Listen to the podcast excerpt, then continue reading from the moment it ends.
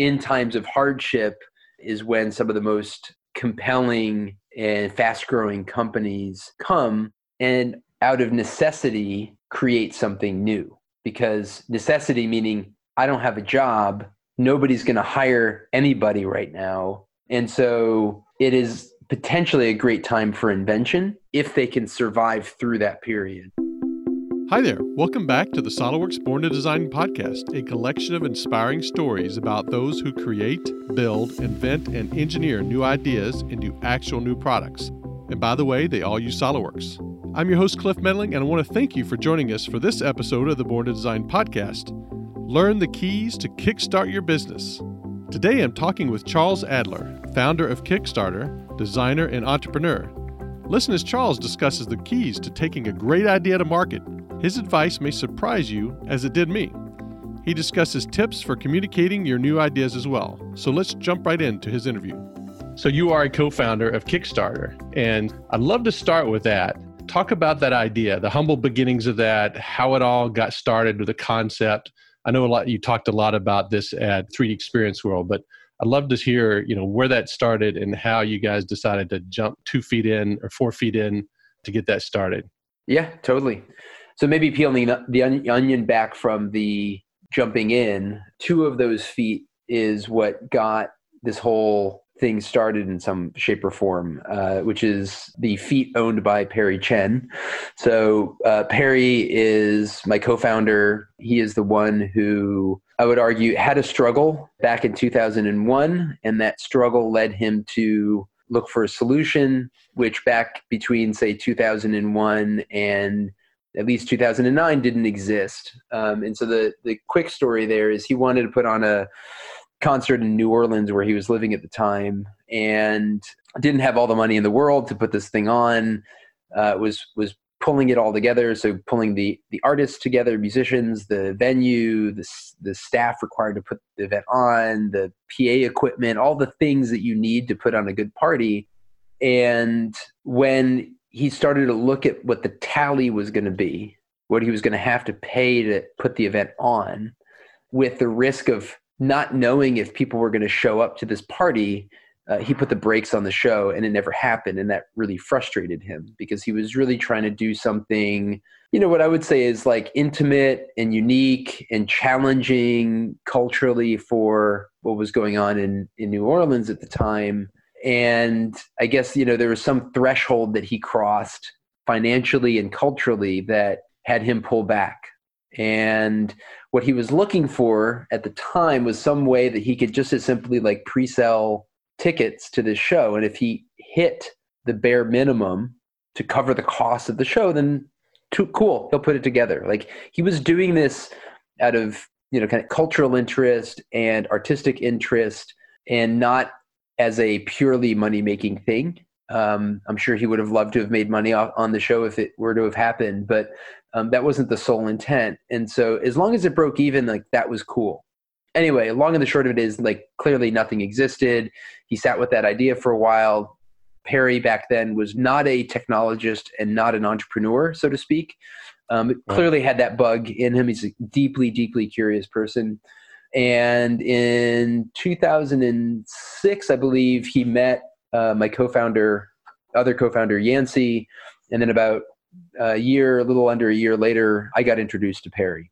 And so then there's like the Three Musketeers kind of story.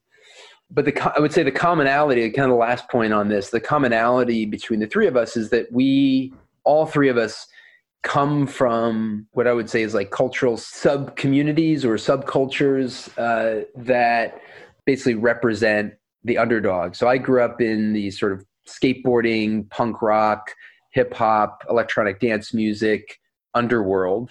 And that whole underworld is effectively the story of a struggle, creative expression struggle. Uh, and Yancey comes out of the indie music world. So he was a he's a writer by by trade, but he worked for eMusic, which was a competitor to iTunes around independent music and has written for the New York Times, but I know um, Village Voice and so forth. And he's been around kind of independent independent music scene for very very long time. Uh, and so we share this interest in what I would argue is like supporting the underdog creative. and so pulling all that together is where you know kind of the ethos of where kickstarter comes from i'll kind of leave it at that and we can you know i'm sure there's more no that that's we can that's tell great. But maybe I, give you some direction. Yeah I, I love the i love the underdog story and kickstarter was at the right place at the right time right? I yeah mean, it, so it's years it's- ago I, I think of entrepreneurship wasn't a common word but i think it started coming out and you guys happened to start at the right time when you so that's an interesting i've not made that reflection so much although i would argue that that's that is just as interesting um, which is the the sort of popularization of entrepreneurship i guess. I would argue whether that's a truism or a falsehood but the where i thought you were going with that which i think is really interesting reflective of where we are right now.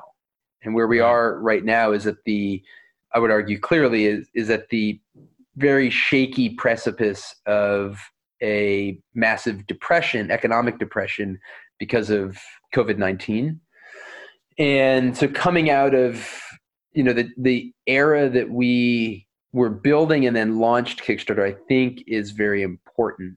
Um, and this is a fairly common refrain in the sort of vc entrepreneurial world as well as the non-vc entrepreneurial world which is in times of hardship is when some of the most compelling and fast growing companies come if they can survive through that period. So we were building, I mean, I literally met Perry kind of at this moment in that era. So that was the global economic meltdown because of the housing crisis.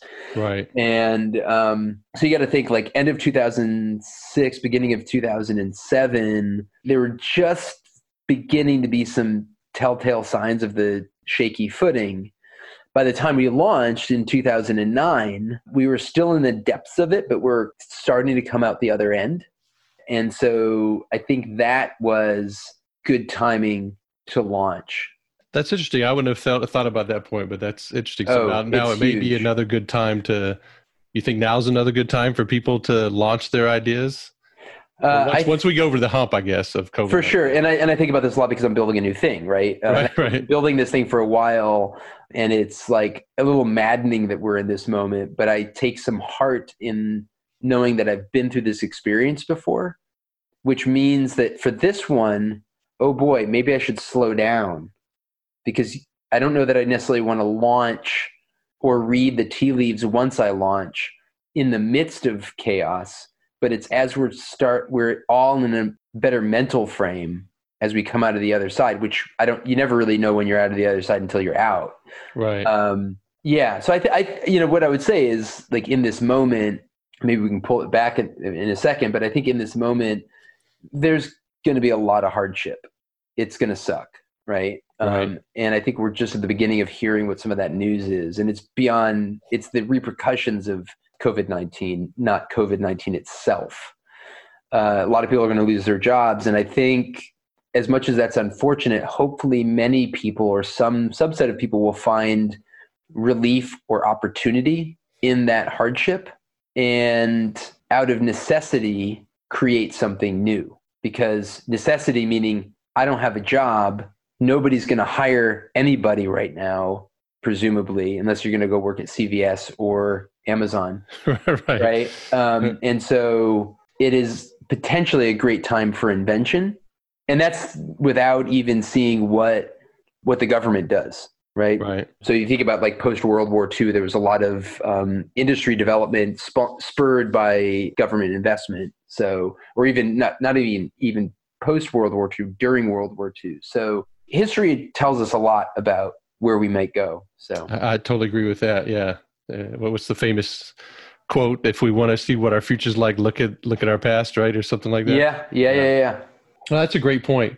And and, and you brought up something that that I'd like to touch on, which was interesting to me. You said that you know, you talked about the distinction between VC Hmm. startups and non VC startups. So Right. Kickstarter is really to help the non VC startups, right?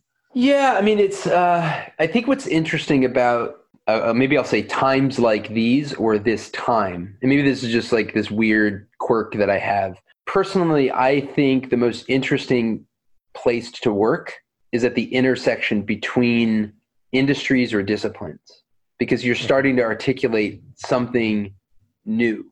And so, and I can explain, maybe explain that through Kickstarter because I think at this point, many people, if not most, know know Kickstarter, and so it's an easy reference. But when we were building Kickstarter and even trying to explain what Kickstarter was to people, you usually get you know kind of a blank stare, um, and every once in a while you get excitement, meaning some oh yeah I see that future too, I see that that's possible because they're looking at the fringe, right?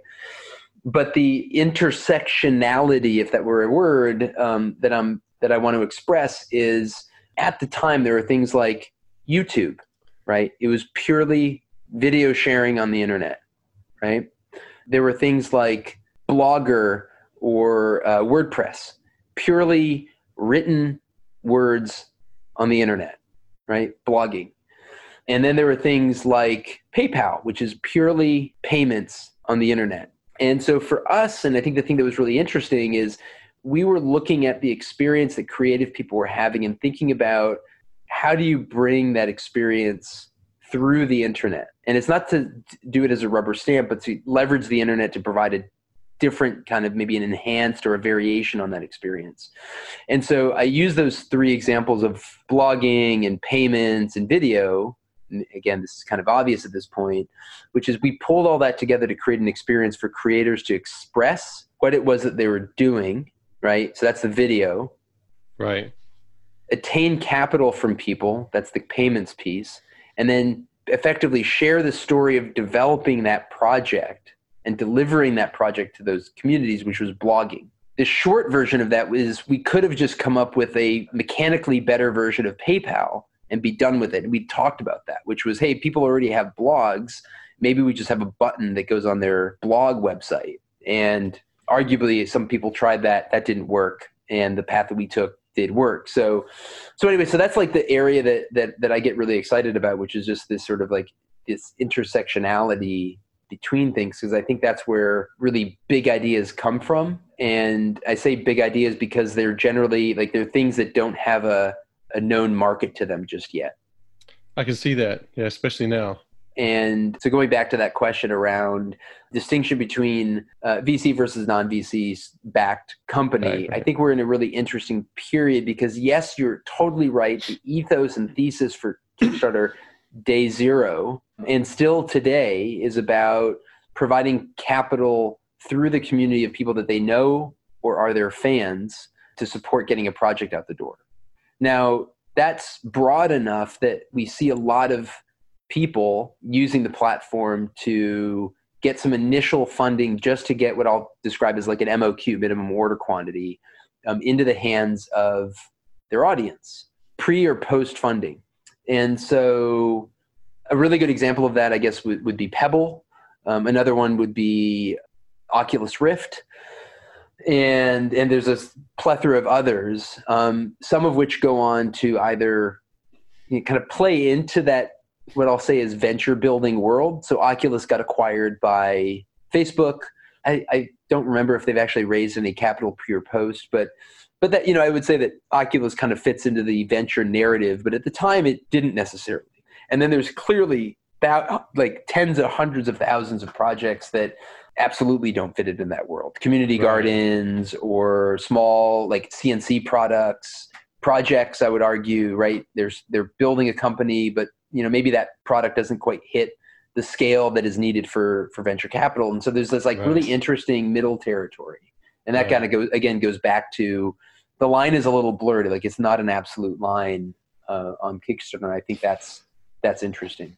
Well was there was once kickstarter was established you probably had vcs on there saying oh this this one's taking off. Maybe now's the time to get in, right? Interesting. So, um, so basically, that's looking at it almost like as a scouting platform. Um, right. I don't even know about that. Well, we what, what I will say that we've heard a bit of is some investors will uh, suggest to if it's a hardware product, right? So something like a Peloton. Peloton started on Kickstarter. I didn't know that. Yeah, I didn't know that until a couple of months ago, actually. uh, Allbirds as well, a shoe company, uh, started on Kickstarter and actually didn't even have a name to it when they launched their campaign, which is even better, meaning it was like totally obscure. So, you know, one of the things we, we hear, and, and, and I think there's, what's interesting is there's a pattern here, which is both from VCs, but also from foundations that are funding nonprofits. We hear the same story, which is, hey, why don't you try and do your, like, we're interested, you've built a relationship with us, but why don't you go test your market with a Kickstarter campaign? Right. And again, that could be for a nonprofit that's solving sort of a social issue or from a venture capitalist or other investor, angel investor perhaps, that is potentially investing in a team that is investing their time into solving a problem for a particular market. And so Kickstarter becomes a really interesting mechanism to test the validity of that team's project for that market problem. And so I think it's it's definitely again broader than just VC. It's it's you see the same pattern happening from both directions. Right, right. Yeah. No, that's. But I've not I've not seen I've not heard of people scouting the platform for that. I've heard about that from the music world and the film world 100%. No, okay, interesting. So, so I'd love to ask this question because we have, you know, people listen to this podcast or, you know, designers, engineers, entrepreneurs, etc. Yeah. With your experience with Kickstarter, you have to be one of the experts, right, on startups. So, is there a, a keys, or, or, if you uh, talk to somebody that had their own idea and wanted to kick it off what what are the keys to success or, or can or basically you really want to know, want to know is could you kind of in, in, a sense tell if they had what it took or if you mm. said oh there's some red flags with these with this uh, group of people because i don't think they have it because maybe you know maybe the idea is not good or something else. So what, what totally. were the real keys to success? So, you know, I'll, I'll, give a direct answer to it and then I'll give a sideways answer to it. okay. Right. Um, because I, I, would argue that um, generally speaking, the world is not clear cut because the right. world is always changing and we're in a moment where there's just so much change. Forget CV19, right? But the direct answer is at the end of the day, what Kickstarter is providing you is in many, if not most, if not all cases, your initial, what I'll say is R&D capital. And I mean that whether it's an artist wanting to produce some a, a particular kind of work or uh, a journalist doing a piece like it's all speculative right? Uh, the work isn't done yet. You're funding the act of doing it. And the act of doing anything is a journey and you're constantly responding to the experience you're having in that journey so uh, so I, I think that the, the direct answer to that is at the end of the day you just need to be yourself like why is it that you are doing the thing that you're doing and ultimately, I, I deeply believe that by sharing that story, you share something about yourself. And it's those things that people can believe in, right? It's those are the things that connect with somebody at a deeper level than just the object that you're getting itself. And I think arguably that's deeply important because I said it earlier every project, every company, everything is a journey, especially when you're doing something that's uh, I would argue, out of the norm or out of your sweet spot, which the majority of Kickstarter campaigns are for people who are running them. Right. There's always this journey, and sometimes the journey goes down a really dark path. Uh, and so I think you need and want that other connection beyond just the object. And maybe I'll explain that in in a in a very literal way through the example of a of a project that I backed that was going sideways. Uh, so there's a project called The Invisible Speaker. I think they were out of Sweden. Really good guys. Uh, they had never made a speaker before, uh, and the Invisible Speaker was basically like a steel enclosure, like a frame that had a, a glass uh, enclosure to it, and so you could see the guts of the speakers. Beautiful. I now have it. It's my family room. It sounds awesome.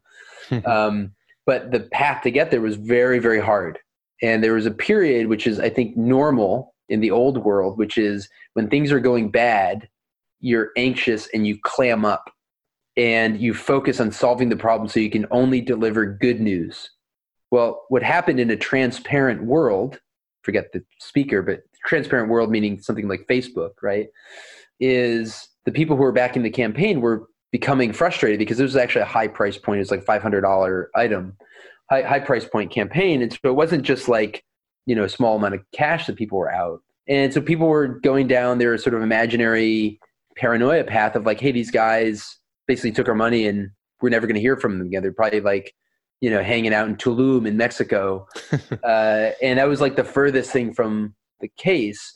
And so the comments were getting really nasty. And the thing that extinguished the nasty wasn't delivering the project, it was what happened before delivering the project. And that was, hey, sorry we've been out of touch. We've been in a very deep pickle. Here's the backstory.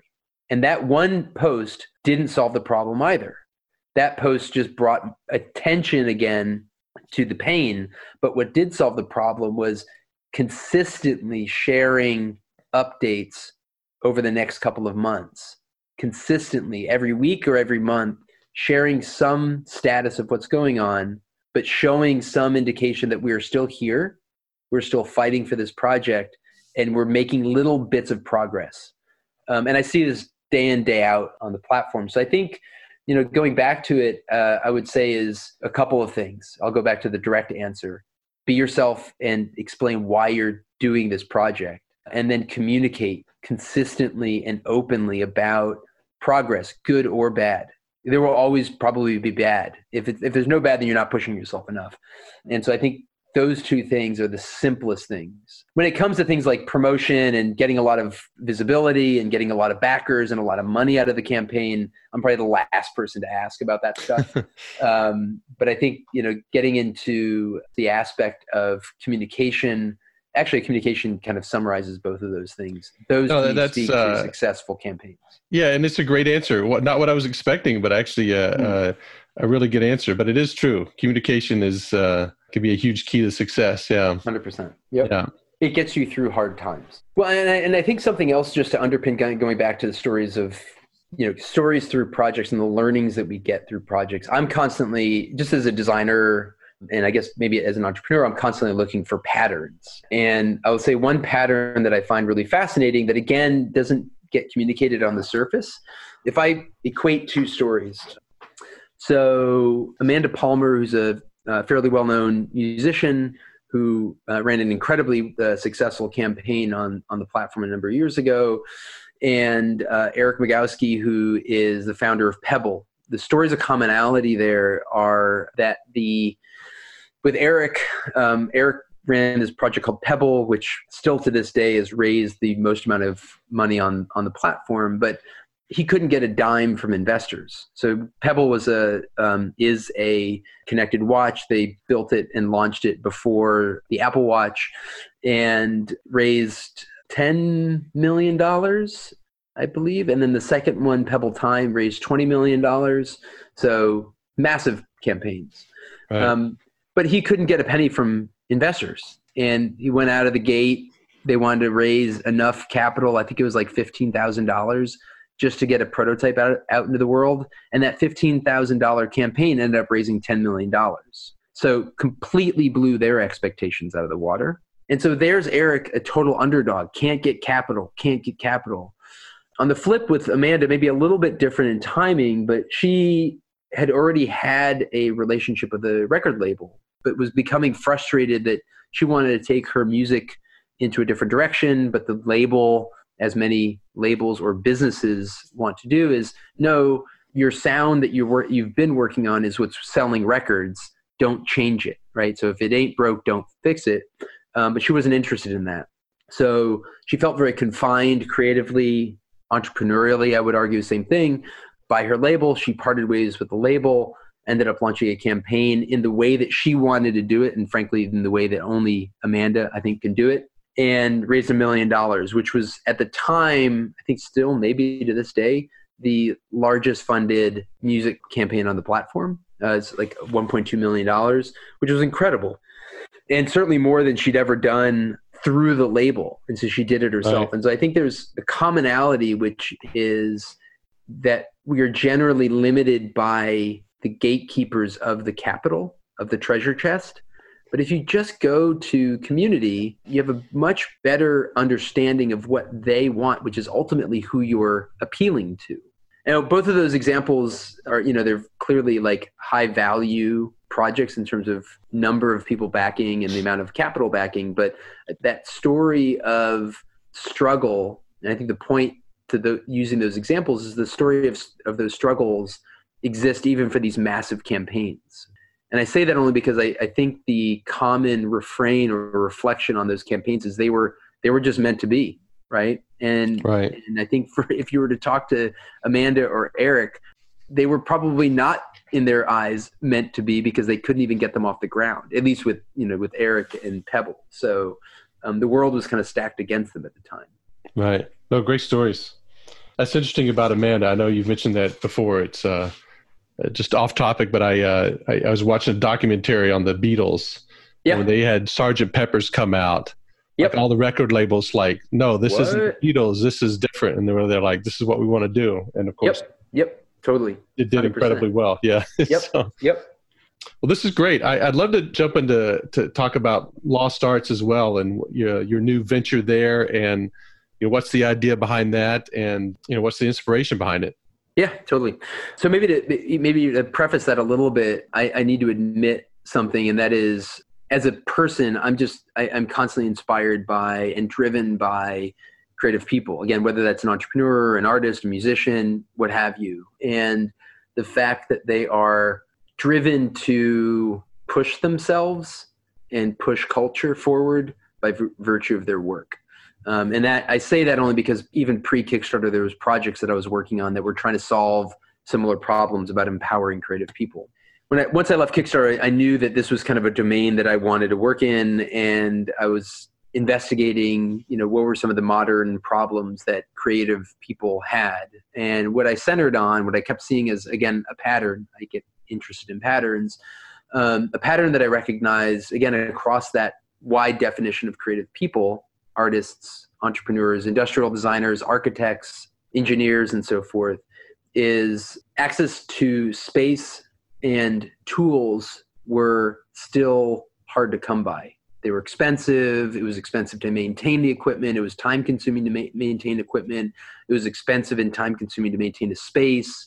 And one common thing as I looked at whether it was like maker spaces or private studios or little fab labs and so forth was the equipment really wasn't being used to its greatest potential. I'll give you a little example. A friend of mine's a furniture designer and builder here in Chicago, and I went to go visit him as a, again, kind of conversation with the intention of research. And I kept asking him, I was like, well, how often do you use the drill press? How do you, how often do you use that lathe that you have sitting in the back over there? Um, he's like, eh, every couple of weeks, maybe every couple of months. But the thing that I really use, like I'm on the table saw all the time. It's like, all right, cool, that that helps.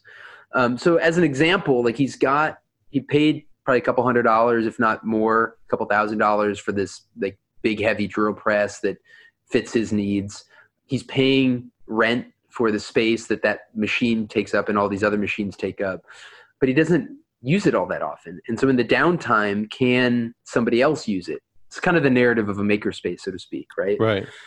and and I wasn't really satisfied with what I felt we could push the concept of makerspace even further and provide access to even greater number of people. And so what Lost Arts started as is effectively a makerspace through the lens of a designer, I guess, because because if if I'm anything, I'm a designer.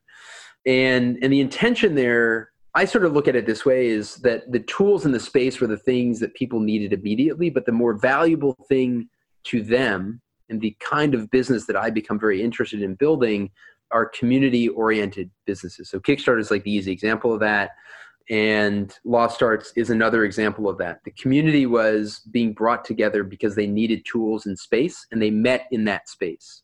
But what are some of the other things that become valuable or reveal themselves as valuable once all these people are in the space together? Sometimes that means a collaboration, sometimes that means capital, sometimes that means kind of gig economy narratives like, hey, I'm going to pay you for a little bit of your time for you to do something for me. And then maybe in a year, two years, some somewhere along the path, I can do something for you and you're going to pay me for it.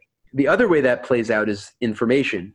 I don't know what I'm doing. Can you help me understand, fill in the gaps of my lack of understanding and or introduce me to other people? So there's this whole like network of sharing that happens in the space, in maker spaces, in university labs, in universities as a whole, in the IDSA as another example. But I don't think they're really centered on community. That's the community sharing information is almost on accident. And so what Lost Arts is now, um, so now I've moved away from physical space. I sort of ran these two spaces as an, ex- as an experiment over the course of two years. And really what I'm doing is now centering on the community part. And what, what that is, is building a product that allows community to come together around this conversation around feedback and sharing of resources or knowledge or insight when you're in a moment of need. And so it's super, super early, almost going back to the Kickstarter story. Uh, and when we launched and when we developed it, we developed it through the economic downturn of 07, 08 and part of 09 uh, and launched in 09.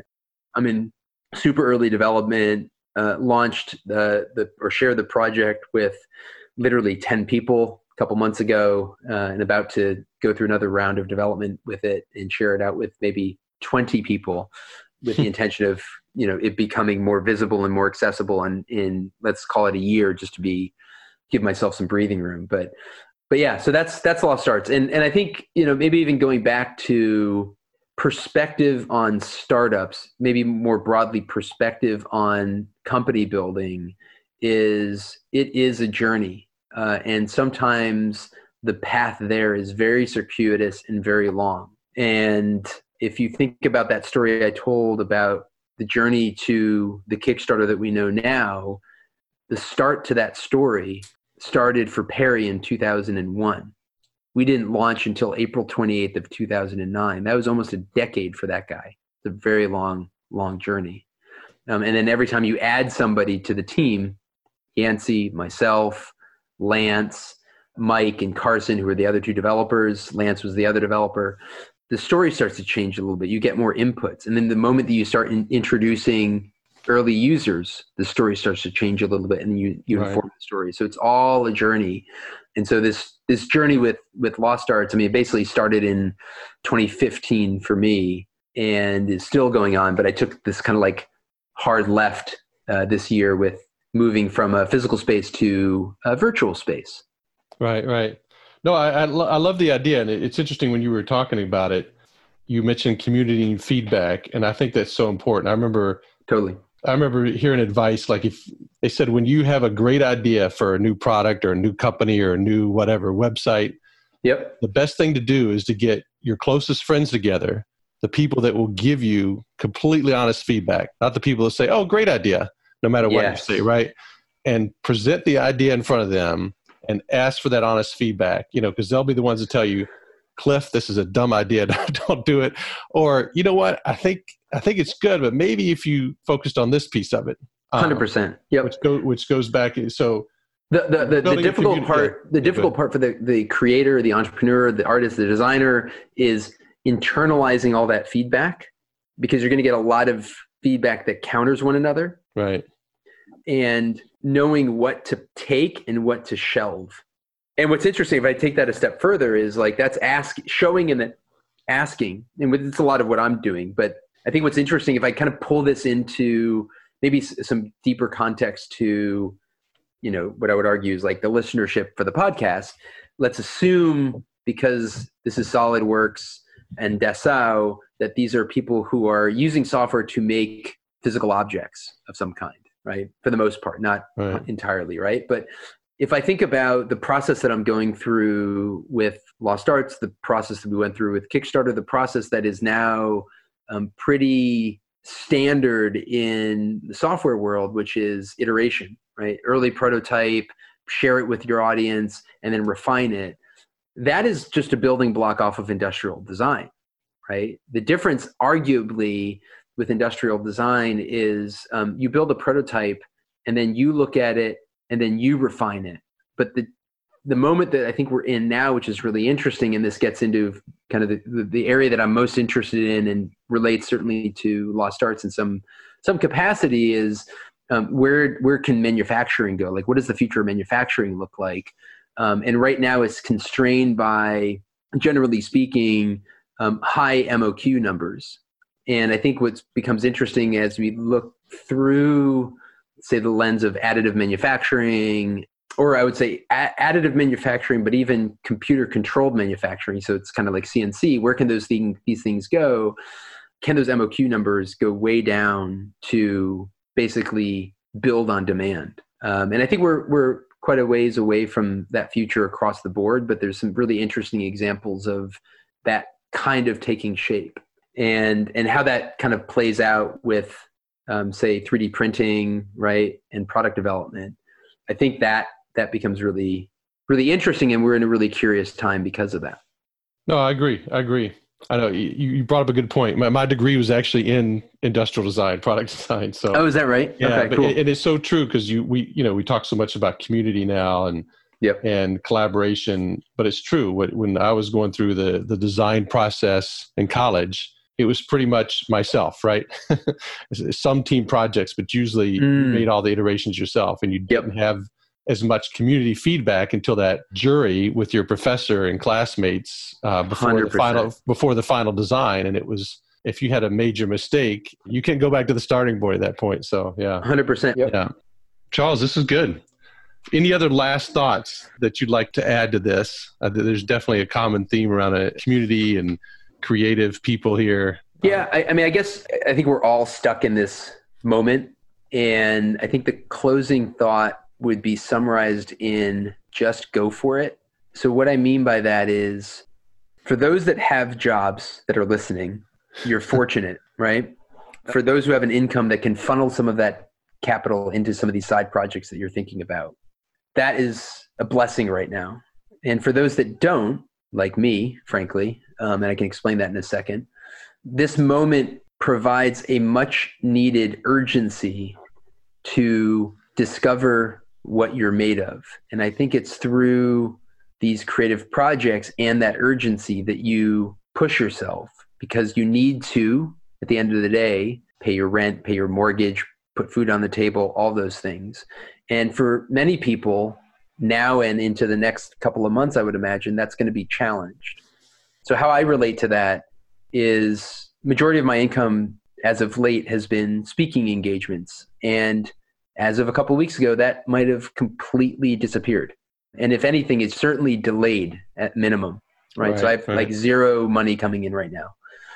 Um, but I'm also given a lot of time and I'm trying to use that time to push some of these projects that I'm working on, Lost Arts and a couple of other things that on the other side of it might mean a new career path for me or might mean a new venture. And so I think as much as it's like a really depressing, scary, we're looking over the cliff, the very, very steep cliff, recognizing that it's also hopefully a very, a potentially very creative time. And you're freed up if you're unemployed to be very creative and find some what I would argue is self sufficiency. So I think the thing that I'm very hopeful for is we're just going to see a lot of new companies or new products or new ideas and new industries pop up out of out of all of this. I, I, I 100% believe you're right. That's a great positive message to leave us on. I, I totally agree. Thanks for listening today. And to learn more about Charles Adler and his new venture, Lost Arts, go to lostarts.co. Also, to learn more about the SolidWorks Entrepreneurship Program that helps startups and entrepreneurs get their ideas started, go to solidworks.com/entrepreneur. We also discuss the importance of communication and collaboration in developing new ideas. So if you'd like to learn more about solutions to connect people and data, go to solidworks.com/collaboration. We'll be back again soon with more great Born to Design podcast stories at solidworks.com/podcasts or wherever podcasts are readily available. Until then, keep innovating. I really hope that what you heard today has inspired you. If you enjoyed it, please head on over to iTunes, search for the Born to Design podcast, and leave a five star review so that this podcast will be recommended to more people, helping us expand the Born to Design community. Thank you.